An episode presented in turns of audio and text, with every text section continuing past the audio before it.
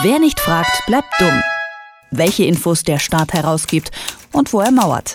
In Kooperation mit frag den staat punkt de. Was würden Sie machen, wenn Sie so schnell fahren könnten, wie Sie wollen? Parken könnten, wo Sie wollen, gern auch mal einfach bei Rot über die Kreuzung. Und was immer Sie täten, niemand dürfte Ihnen einen Strafzettel schreiben, geschweige denn ein Verfahren gegen Sie einleiten. Für Diplomaten ist das keine Fantasie, denn sie genießen Immunität. Nun kennen Sie wahrscheinlich auch das Vorurteil, vielleicht aus dem Tatort oder aus der Boulevardpresse. In der Regel sind das Diplomaten aus dem arabischen oder dem osteuropäischen Raum, denen man unterstellt, dieses Privileg besonders gerne in Anspruch zu nehmen. Und die Deutschen, die natürlich nicht, die halten sich strengstens an die Regeln des Gastlandes. Naja, die Behörden in London, die sehen das ein bisschen anders und wollen Geld vom Auswärtigen Amt. Viel Geld, vier Millionen achthundertfünfundsechzigtausendeinhundertvierundzwanzig Euro, um genau zu sein. Denn um diese fast fünf Millionen Euro hätten deutsche Diplomaten die Londoner Verkehrsbehörde bisher betrogen, weil sie die Maut für die Londoner Innenstadt einfach nicht bezahlen. Herausgekommen ist das Ganze dank einer Informationsfreiheitsanfrage und Arne Semsrott von Frag den Staat kann uns das erklären. Hallo Arne.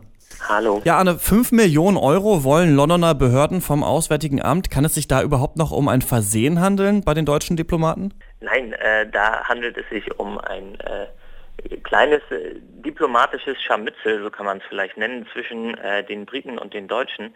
Seit zweitausenddrei haben nämlich äh, die Deutschen in knapp na, fünfunddreißigtausend Fällen äh, die Maut nicht bezahlt, die sie hätten zahlen sollen. Und äh, da ging jetzt vor kurzem bei der deutschen Botschaft und beim Auswärtigen Amt damit äh, ein Schreiben ein der Londoner, die gesagt haben, so, fünfunddreißigtausend Vergehen gegen unsere Mautgebühr, jetzt ist mal genug, jetzt zahlt mal endlich.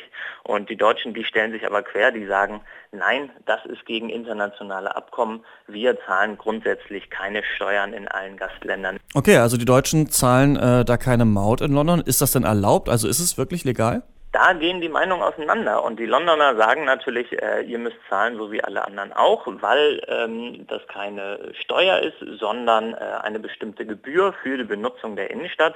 Und die Deutschen sagen, nein, das ist eine ganz normale Steuer. Und äh, mit dieser Rechtsauffassung äh, läuft es auch ganz gut für die Deutschen, weil sie nämlich sagen, Steuern müssen in Gastländern nicht gezahlt werden. Das ist tatsächlich auch so in internationalen Abkommen geregelt. Also weder äh, die Briten in Deutschland noch die Deutschen in London müssen ähm, Gebühren, also Steuern zahlen, aber anders ist es dann durchaus bei einzelnen Dienstleistungen und da gehen jetzt die Meinungen auseinander, ob sich hier jetzt um eine Steuer handelt oder um eine Dienstleistung und die Deutschen, die haben da den klaren Weg gewählt. Äh, wir zahlen nicht, weil wir glauben, das ist eine Steuer. Okay, und wer klärt den Fall jetzt? Naja, das äh, wird jetzt ein bisschen wahrscheinlich über Verbalnoten hin und her getragen. Ähm, die Deutschen beschweren sich ja durchaus auch über das Gebaren von ausländischen Diplomaten in Berlin. Also es gibt auch einige Verbalnoten, äh, die die Deutschen an die Botschaften anderer Staaten gesendet haben. Und man könnte sich vorstellen, dass sowas jetzt auch noch äh, an die Deutschen geht. Aber wenn die Deutschen letztlich nicht zahlen, dann werden sie nicht zahlen und dann werden die Briten sicherlich auch nichts dagegen tun können. Wobei äh, das Kriegsgebrüll jetzt schon ein bisschen rausgeht. Äh, Vielleicht hat das auch ein bisschen mit dem Brexit zu tun, aber es gibt jetzt einige Offizielle in London, die sagen, wir sollten die Deutschen und auch andere Botschaften im Übrigen, die auch diese Mautgebühr nicht zahlen, vor internationale Gerichte zerren und da werden wir dann Recht bekommen. Aber ich kann mir kaum vorstellen, dass das dann tatsächlich auch passiert. Okay, und du hast es gerade schon kurz angesprochen, aber wie verhält es sich denn, wenn man den Spieß mal umdreht? Also wie ist das mit ausländischen Diplomaten denn hier bei uns in Deutschland? Was machen die denn so? Ja, im letzten Jahr sind durch Informationsfreiheitsanfragen ein paar Verbalnoten äh, des Auswärtigen Amts an andere Botschaften bekannt geworden, zum Beispiel an Saudi-Arabien, an die U S A, an Russland. Und da steht drin, dass das Auswärtige Amt zum Beispiel in den äh, letzten sechs Monaten zweitausendfünfzehn sechshundertvierunddreißig Fälle registriert hat, in denen Botschaftsautos der Saudi-Arabier gegen Bestimmung der Verkehrsordnung verstoßen haben. Das heißt also Verstöße gegen die Parkraumordnung, also Falschparken fünfhundertsiebenundzwanzig Mal, vierundachtzig Mal, ähm, die zulässige Höchstgeschwindigkeit überschritten, zweimal über Rot gefahren, Blockierung der Feuerwehrzufahrt. Und in dieser Verbalnote steht dann ganz anschaulich drin, äh, dass man schon die Gesetze des Gastlandes respektieren müsse und dass ein paar Fälle vielleicht mal vorkommen können, aber sechshundertvierunddreißig Fälle in sechs Monaten, das wäre eindeutig zu viel. Und man ermutige da die Botschaft des Königreichs Saudi-Arabien eindrücklich, die Gesetze des Gastlandes zu respektieren.